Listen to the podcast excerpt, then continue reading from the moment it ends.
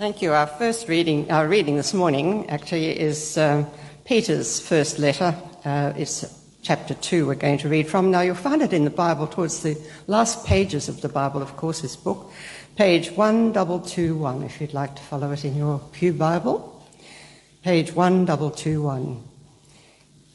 And it's the second, it's the first letter of Peter. We're going from chapter 2 and verses 4 to 10.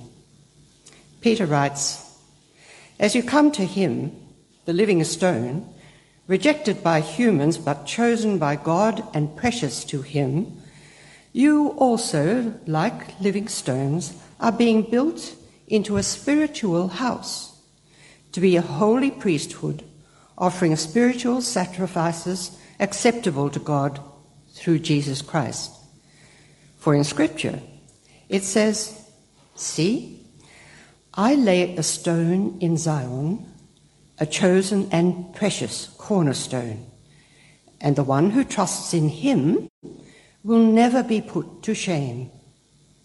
Now, to you who believe, this stone is precious. But to those who do not believe, the stone the builders rejected has become the cornerstone, and a stone that causes people to stumble, and a rock that makes them fall. They stumble because they disobey the message, which is also what they were destined for.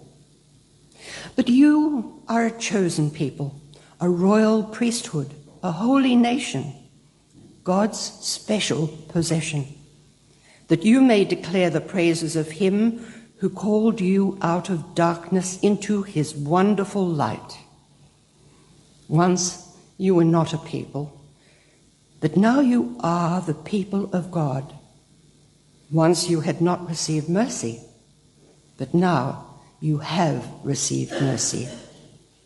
And may the Lord bless to us this reading from his holy word, and to his name be praised.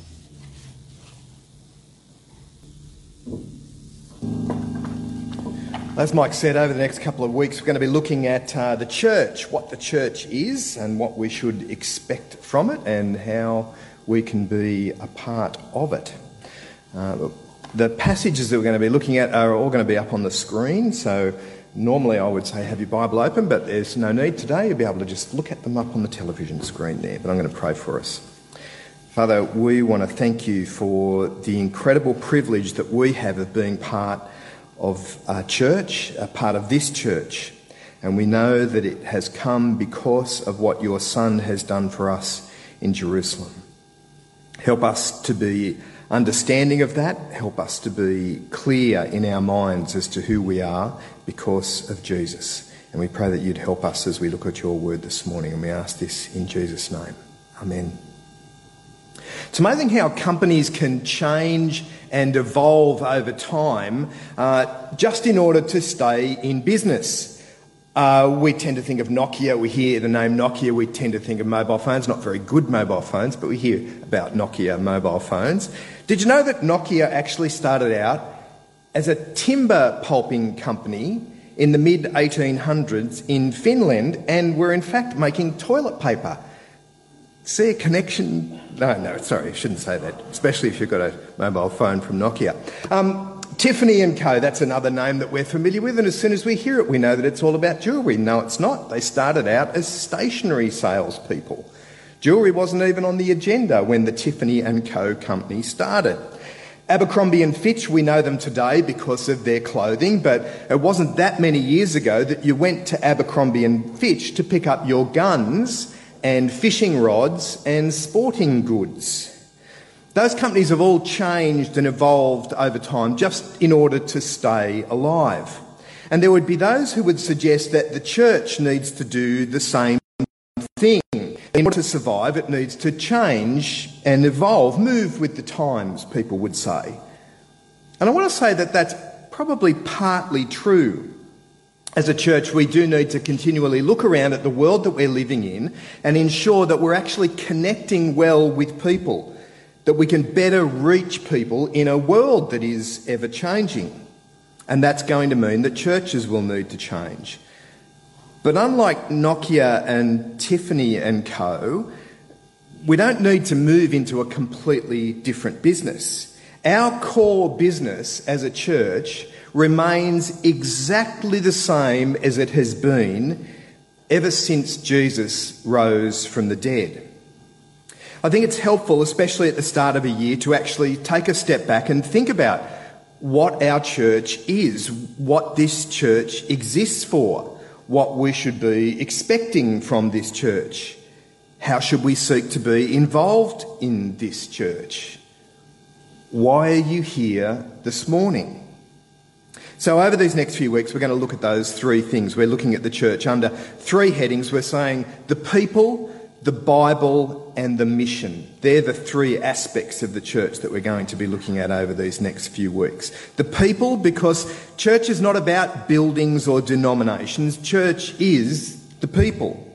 And we're looking at the Bible because that is how God has clearly communicated with us how we know who God is, and how we know it is that we should respond to God.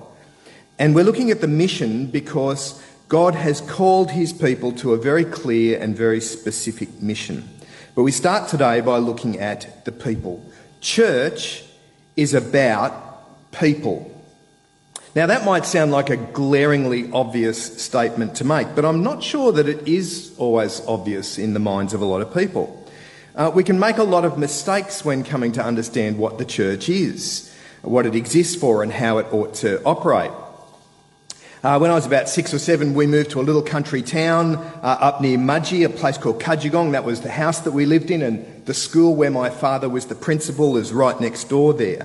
And we attended the Anglican church, which was directly across the road from uh, where our house was. Our family would very often be the only people in church on a Sunday morning, and we were often running very late. For small children, it was going to be a little tricky getting everybody in there. But that didn't deter the minister. Sometimes we would get there and he would be 15 minutes into the liturgy. He would be the only person in the building, but he would be 15 minutes into the liturgy of the, uh, of the service for the day. For many people right around the world, church is a ritual to be performed. There have to be certain words spoken, or certain songs sung, or certain actions performed, and then church has taken place and we can all go home. But that's not what the Bible says about church. Now, there's no doubt that churches are going to look different today to the way that they did 2,000 years ago. And what we do here on a Sunday morning is probably going to be different to what some other churches may do on a Sunday morning. But to get to the heart of what the church is about, you actually need to go right back to the very opening chapters of the Bible. You really need to go back to Genesis chapter 1. See, as Genesis opens, we read about the creation of the world, the sun and the moon and the stars and every living thing. And the highlight of the creation story, the focal point of Genesis chapter 1, is the creation of us, Adam and Eve, human beings. Genesis chapter 1 has 766 words in our English Bibles, and 25% of those words are devoted to explaining how and why human beings are here. We're the only part of the creation that is made in God's image. This is what it says in Genesis chapter 1. Then God said, Let us make mankind in our image, in our likeness, so that they may rule over the fish of the sea and the birds of the air in the sky, over the livestock and all the wild animals, over all the creatures that move along the ground. So God created mankind in his own image. In the image of God, he created them male and female he created them. Now, exactly what created in God's image means is something that's been pondered for a very, very long time now. But at the very least, being created in the image of God means that we have been created for relationships. Relationships with each other, but above all, we're created for a relationship with God. You can see that in the creation story. The man and the woman are the only ones who speak directly to God. And not only does God speak to them, but he entrusts them with the responsibility of ruling over the creation, ruling under God's overarching rule of all things. Now, we only get two pages into the story of the Bible and things turn rather sour, as you are aware. The man and the woman choose to reject God, and in so doing, they reject their relationship with God. That's the terrible part of that story. Not simply that they're banished from the garden, this wonderful place that God has created for them, but they're banished from a relationship with God because of their choice. They're cut off from a relationship with God. Now, without wanting to be too simplistic, the rest of the story of the Bible is about God taking the, the initiative to bring us back into a relationship with Him. Now, for all of the definitions of church that you might be able to come up with, the most basic element of church is that it's God's people who are meeting together because of their relationship with God. We meet together because we know God. But it's not just about meeting together. This is what Jesus says For where two or three gather in my name, there am I with them. Do you see what Jesus is saying there? This is not some throwaway line from Jesus.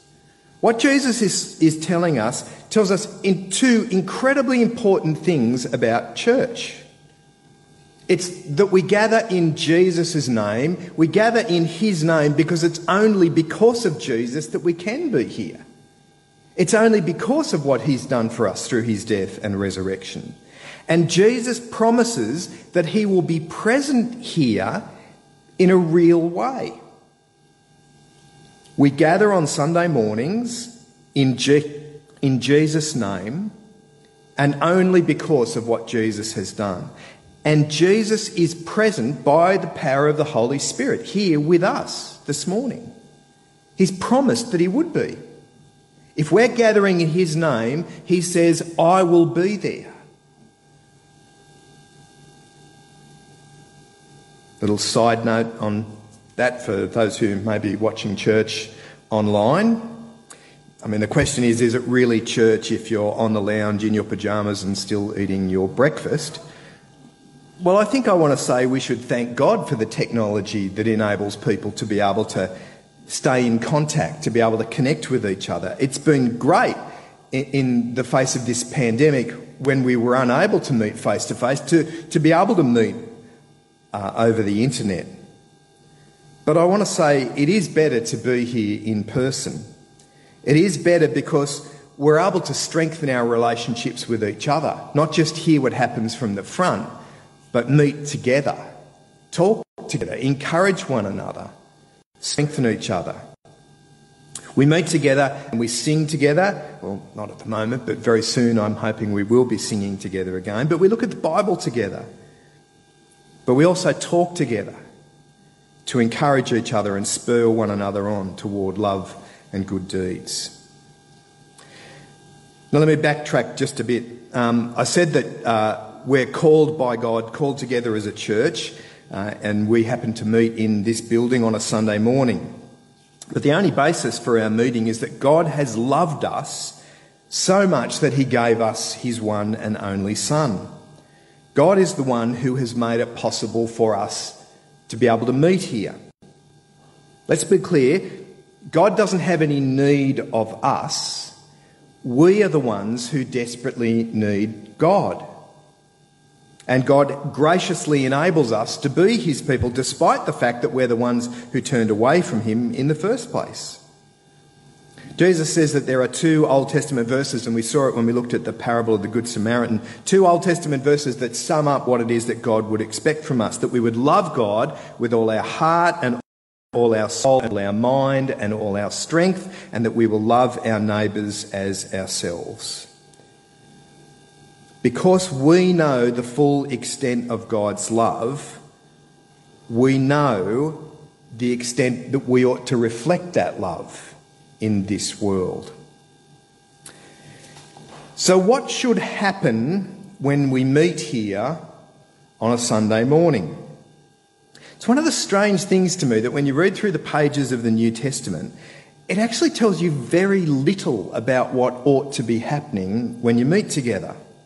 I mean, there's no doubt that we should meet together, and there are plenty of verses that do encourage us to do that. But when it comes to what we actually do, well, it doesn't give us an enormous amount of detail.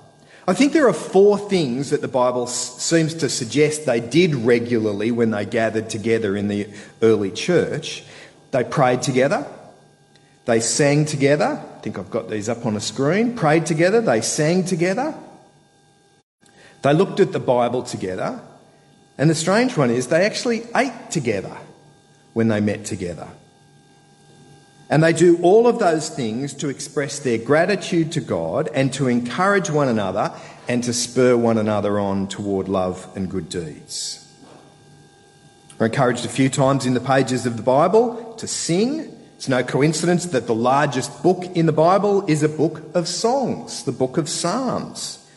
It's also not surprising that we don't actually have the music that goes with those Psalms because music is going to be a cultural thing. Music is very much a cultural thing. The music that you have will depend on the culture that you're a part of, uh, the time and the place in which you live. One of the things that always amuses me when we go to Zimbabwe is hearing the Zimbabweans sing. Uh, they sing with an incredible enthusiasm. In fact, I've got a little clip here. Uh, there's also a little bit of dancing that takes place in this, and if you look closely, you might identify some people.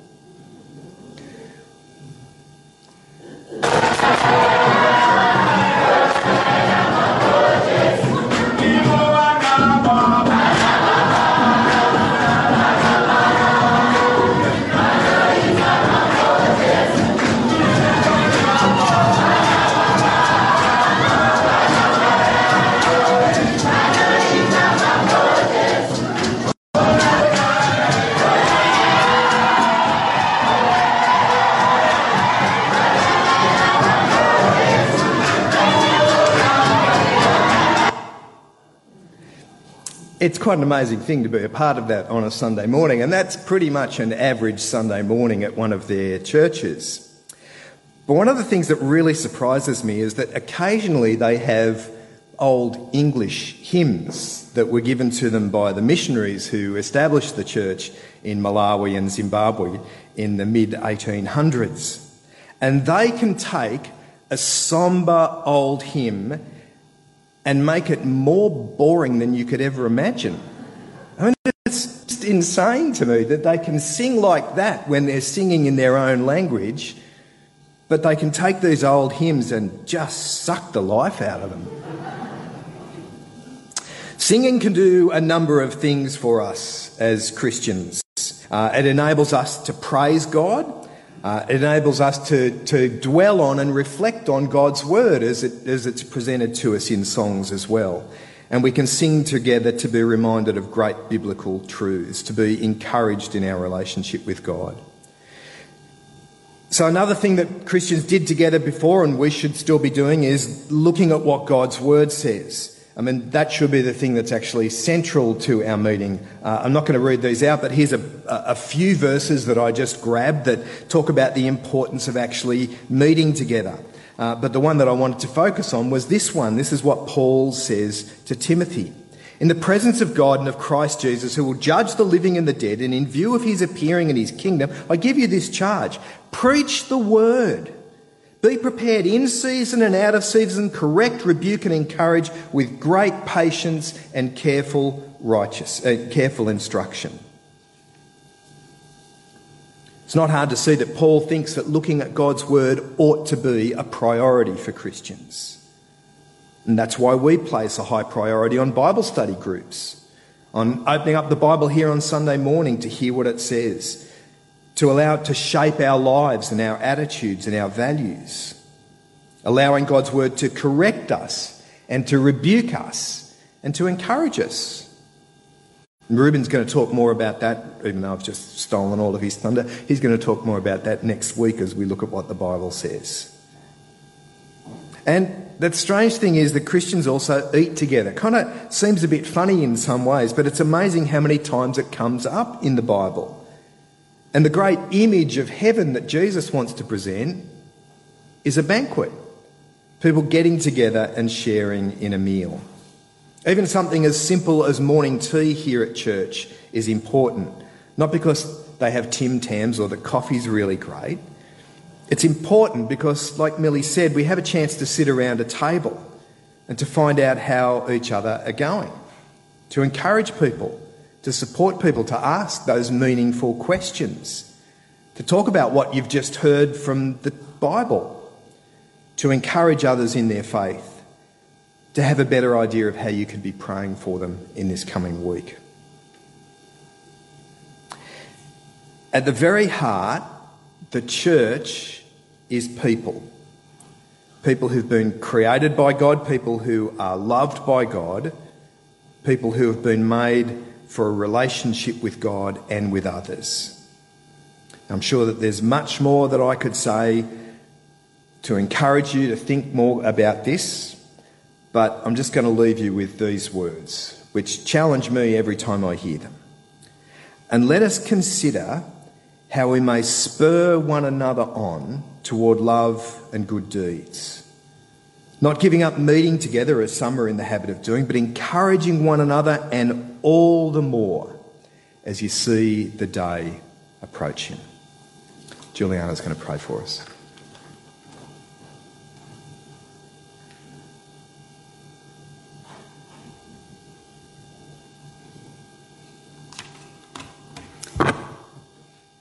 Dear Lord, thank you that you are with us today. As we go from this place, help us to make the most of every opportunity to encourage one another and spur one another on to love and good deeds. Give us the desire to long to meet with one another, to share life with one another, and to look at the Bible together. Thank you for Luke and Simon who teach us so clearly and for those we meet with in our Bible study groups. Help us this year to be an encouragement to one another, to pray for one another, and to love and care for one another deeply. We pray these things in the precious name of your Son, Jesus. Amen.